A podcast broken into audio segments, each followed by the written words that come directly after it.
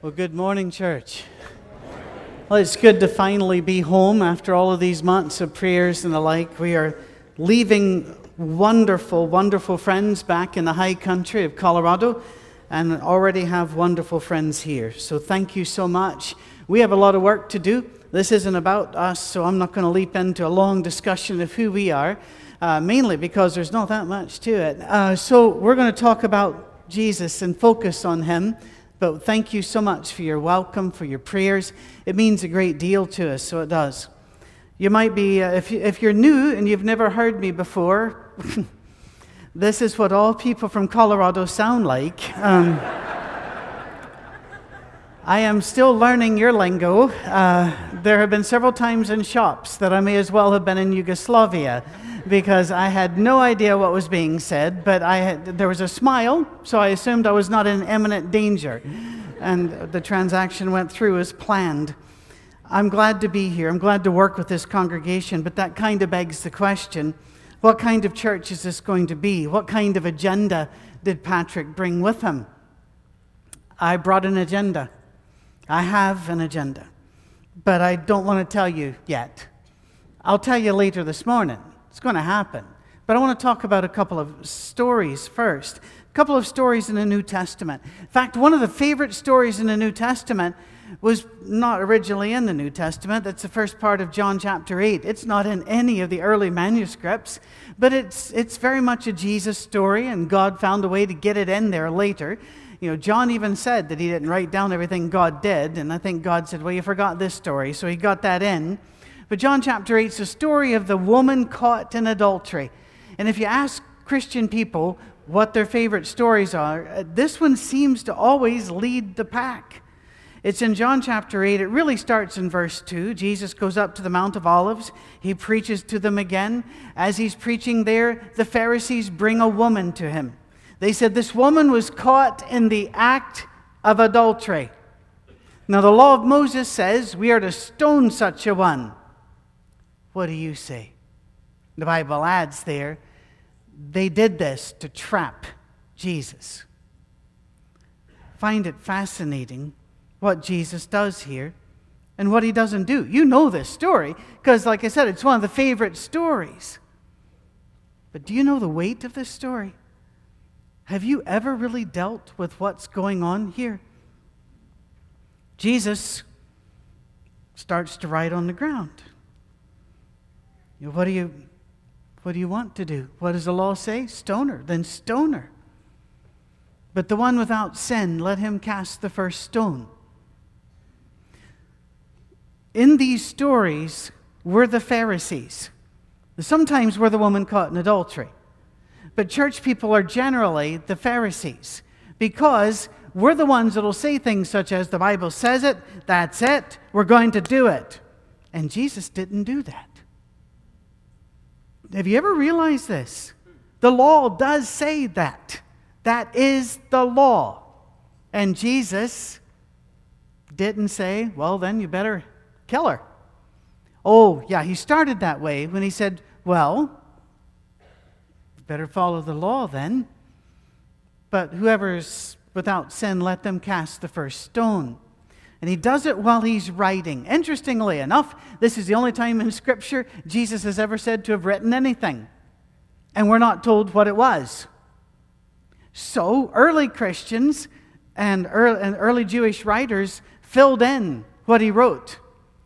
And they probably did a pretty good job because if you look at the rest of this story, it makes perfect sense. They say he started writing the sins of the people that had brought the woman. But they didn't say he wrote things like adultery, judgmentalism. No, he wrote things such as the market last Tuesday afternoon, the house behind with a young man. In other words, he wrote where they were when they sinned. Now, that's really important. It's very important for later on in the story. Well, as Jesus keeps, first of all, can you imagine this poor woman? She's standing there, and then the guy that they bring her to just says, Well, go ahead and stone her. But let the one without sin, throw the first stone.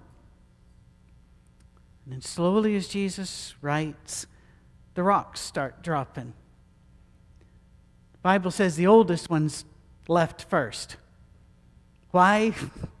We've had more time to sin. You know, he's written eight of those, and we're going, I think that's all me right there. I, I, ooh, look at the time. Uh, and, and we just go. I had a Catholic friend that said, and a rock came out and hit the woman, and Jesus said, Mom, no, Mary.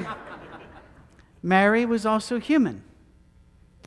We don't, we, Jesus said, if you've got a rock in your hand and the right to have it, throw it. He looks up, he sees the woman. He sees the woman. Look at the embarrassment of this woman. Had to have been absolute. This is her village. She's not going to be able to get away from this story. You don't have the money to move to another village at this stage. She, was she uh, in love with the wrong person? Perhaps. Was she a prostitute? Perhaps. It's very common, even among the Jews. Do you remember some of those patriarch and prostitute stories in the Old Testament? That's among the 5,000 stories I would have not put in the Bible had I written it, but God does. Men misused women as prostitutes even back then, men that knew better. Well, sometimes they were prostitutes because they were widows. And there was no other way to make a living and feed your children. There was no Social Security, there was no welfare, there was no uh, ADC, there was not, nothing like this, no social safety net at all. You were on your own. And, and you remember uh, there was another great story where there's a funeral procession Jesus meets, and a woman is just sobbing because she's a widow and she's lost her only son. Now, she's not just sobbing because she's a widow and lost her only son, although that's enough to sob for the rest of your life. In that society, that meant she had lost all rights, all property, and all chance to make a living, unless a man came by and rescued her.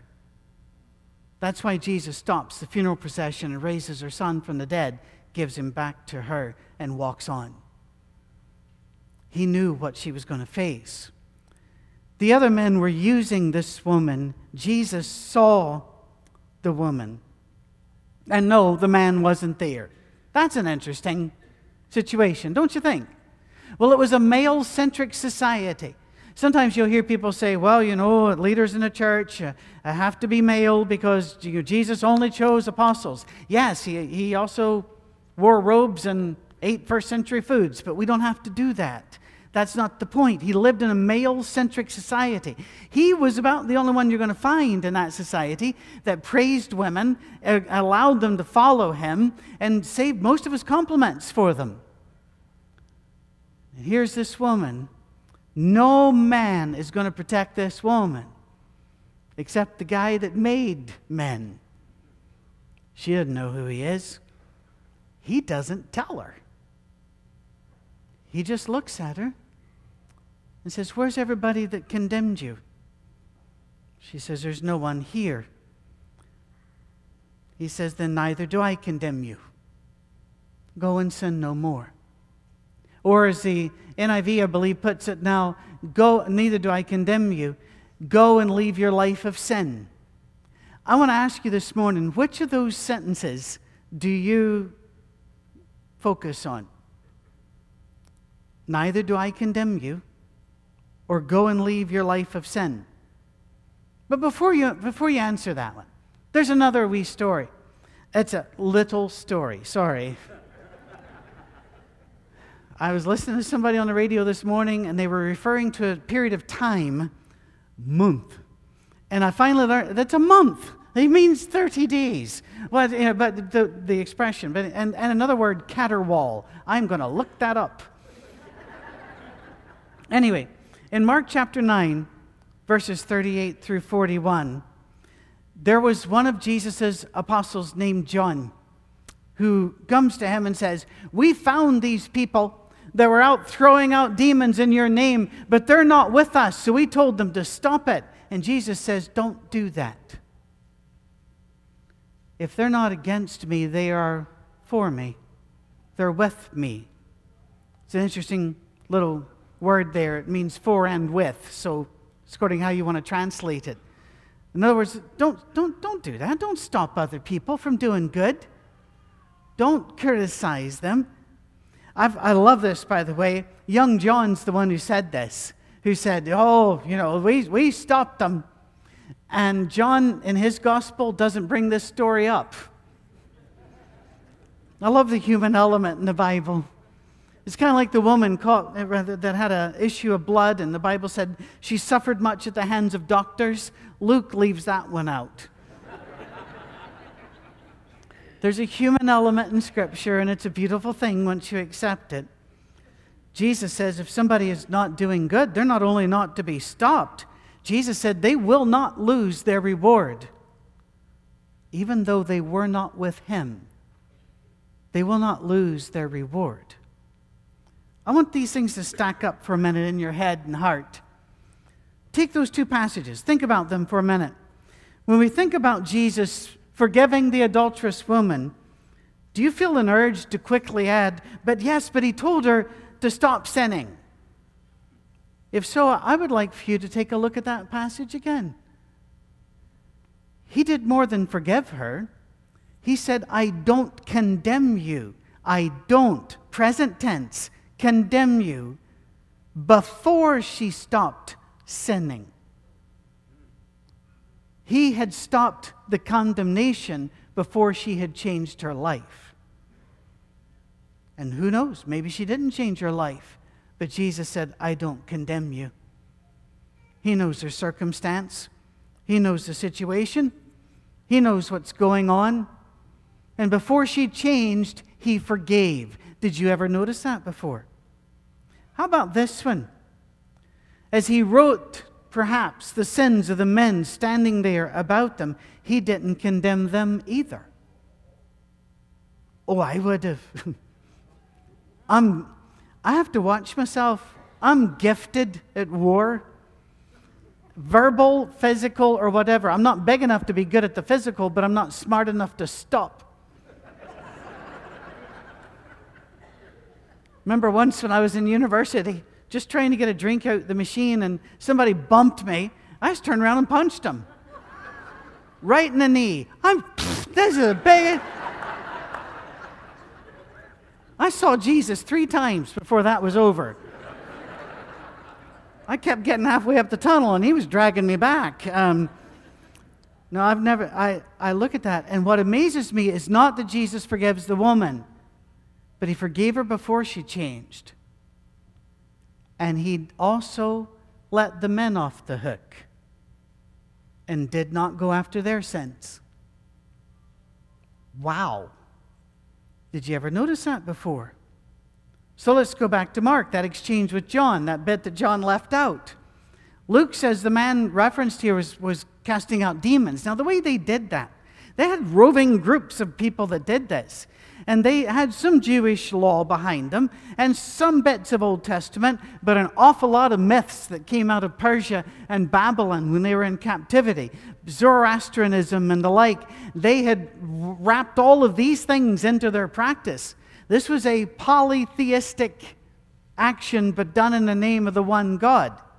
You and I would look at this and say, that's a mix mash of religions. That's just awful. And Jesus goes, No, they're with me if they're doing good and they're not against me, they're with me.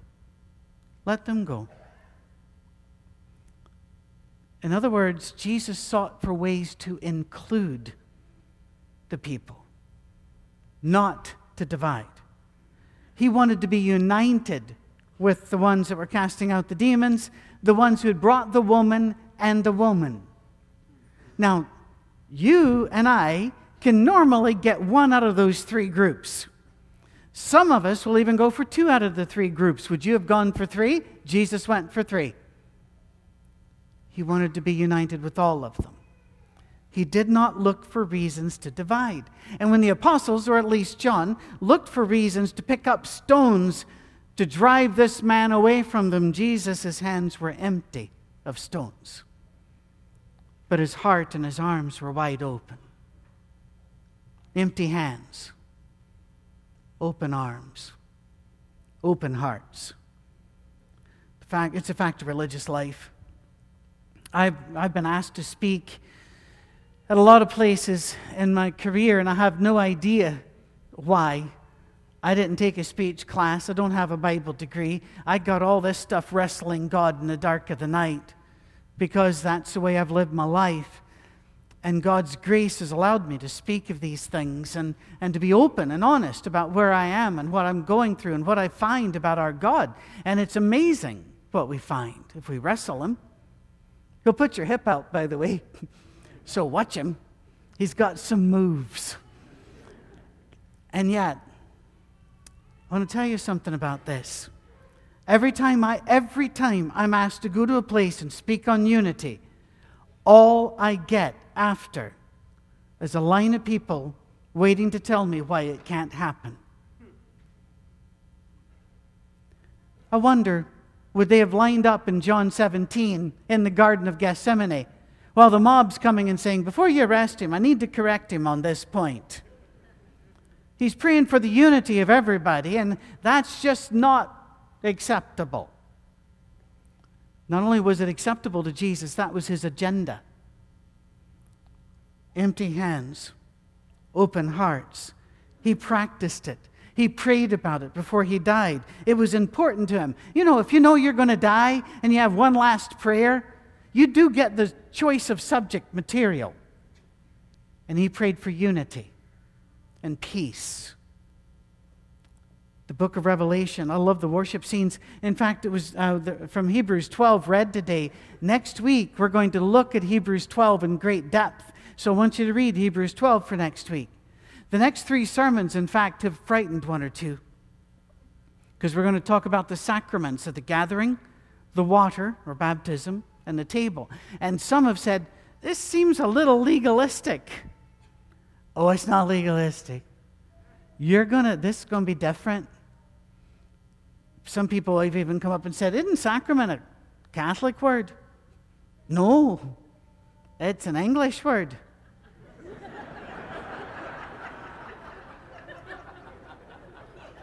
um, and we're taking it back. We're going to use it the way that it is intended to be used. So don't worry, come and see. And come and see that the Lord is good. But in, in Hebrews 12, we find the gathering. In the book of Revelation, we find the gathering.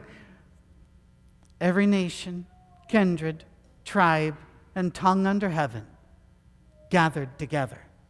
I think of that every time that I hear of people say, How many nations have never heard of Jesus? I find that to be an absolute crime that we have not done our job in 2,000 years that we have not found a way to get into all these nations. But I find it a great comfort to know that according to the Bible, everybody finds a way every nation, kindred, tribe, and tongue. And all the divisions that are between us. I remember when I first moved up to Detroit, it was right after 9 11. And I began to realize there were a lot of things I did not have in common with the people there. We, we had 10 fantastic years there, loved it. one of the early days, I traded pulpit with an African American congregation down in inner city Detroit and had a great time, but I'll never forget the opening class was not going as well as it could have because of me. I was stumbling, trying to find ways to connect with the people in the room. And I didn't know them, their history, their culture, what was going on. And this sweet lady that was about 800 years old looked at me and she said, she interrupted me. She said, Preacher. I stopped and said, Yes, ma'am. She says, You know you're white, don't you?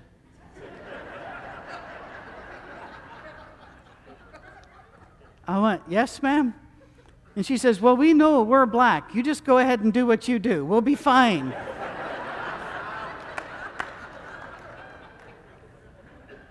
I want to live next to her in heaven.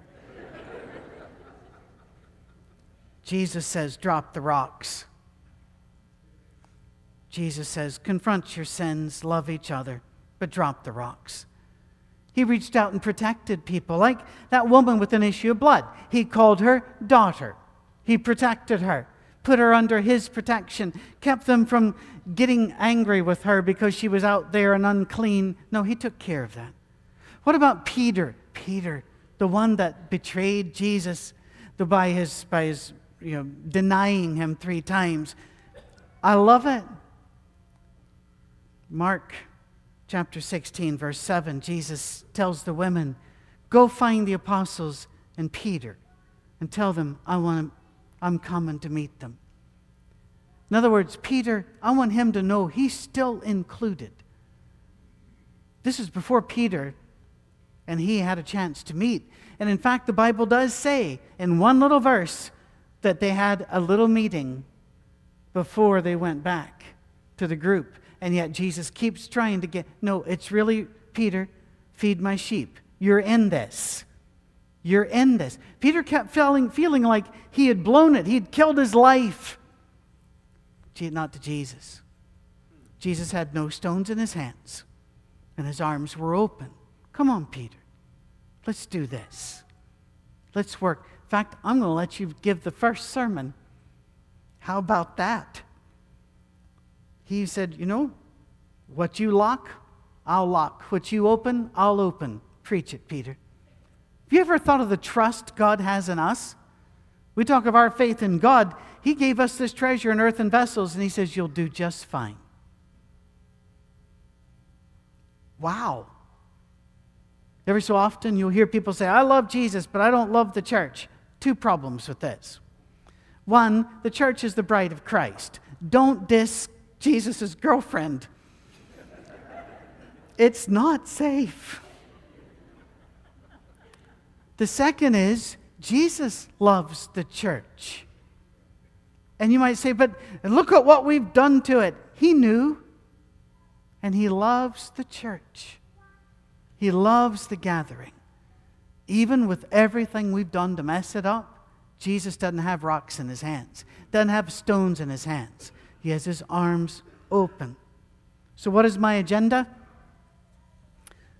I want for myself and for you that we approach every person, people of faith and people who do not believe, people in our religious tribes and those of other religious tribes people who are engaged in sinful, addictive behavior, and those who can't remember their last sin.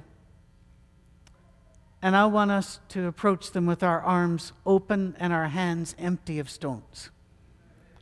I want to be the place of fearless love. No fear. I don't have the fear gene for some reason. Don't know why. That's not always good. We've been military soldiers for 300 years, and you could hold our family reunions right here. There are not that many of us left. I didn't say we were good at it, I just said we weren't afraid. I want to t- tell you something. I want you to remember this. For those of us who are saved by Jesus Christ, fear is not an option. We have nothing to be afraid of. Ever. Oh, the news people are going to try to keep you afraid. They'll even say, Your dollar is worthless. Your dollar is completely worthless. But if you send us enough of those worthless dollars, we'll let you have gold. Wait a minute. Or let's be afraid of this, let's be afraid of that. They'll even come on and say, Is something in your kitchen a danger to your children? News at 11. What if I wanted to go in between now and then? they want to keep you scared. Don't be scared. Don't be afraid. Love one another. As soon as I say things like this, I'll get people say, But what about sin? Oh, let me tell you about sin. I believe we should be absolutely ruthless in confronting sin, our own sin not that of others, but our own. Jesus was very plain about when you're allowed to go after the sin of another. In Luke chapter 6, verses 41 and 42, he says you can start picking at the bits and specks in other people's eyes when you get the log out of your own. Anybody in here successfully removed all the sin from your life? If you raise your hand, you're giving us permission to notice what you didn't. All right, then. We can't go after the sins of others, we go after ours.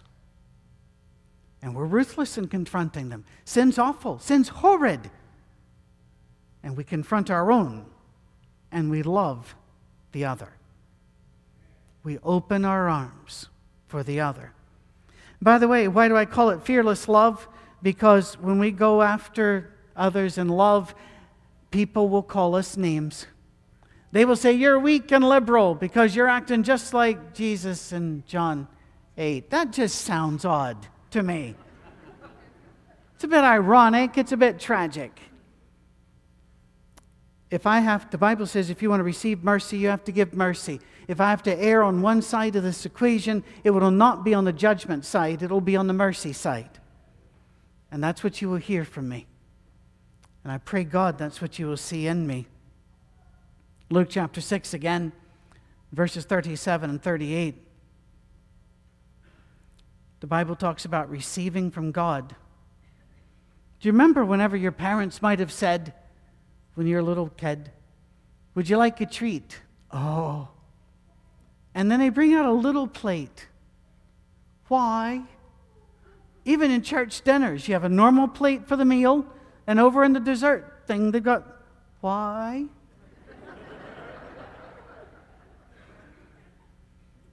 I, I take my other plate over because I can. But you hold out your hands for God's blessing, make them as big as you can. And you're not going to receive God's blessing if they're already full of stones, so you plan to throw at others. They need to be empty to be useful. The usefulness of a cup is in its emptiness. When it is full, it is no longer useful. The same with the hands. Do you remember in 2 Kings, the widow, I'm going to die. I've run out of oil. I can't make food for people or my own child. And the prophet says, Go borrow pots and pans from your neighbors. Every pot and pan she borrowed was full with oil. But what is not said in Scripture, but must be said here, is that not a single pot or pan was filled that she didn't borrow. In other words, she was only blessed to the measure of her faith.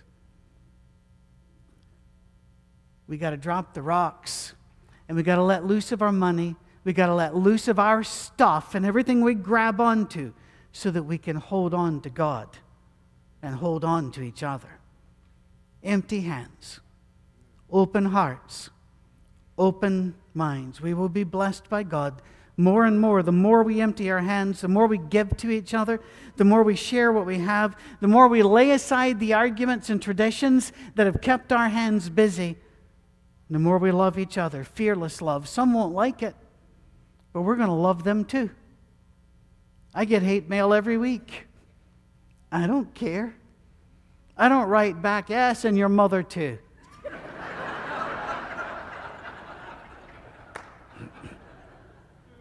Nah, I don't answer most of it. But when I do answer, it's something like, well, you might be wrong, but I don't think you are, but I love you anyway. Because normally all that sounds like to them is, oh, he wants you to write back. And I don't. I don't mind praying, God bless and keep them over there for a while. You know, that's all right, but no, I'm, not, I, I'm going to love them too. Because love is the gateway into the treasure room of blessings in Christ. We will be known as Christians, not by our dress, not by our worship style, not by our politics or our passions, but by our love one for another.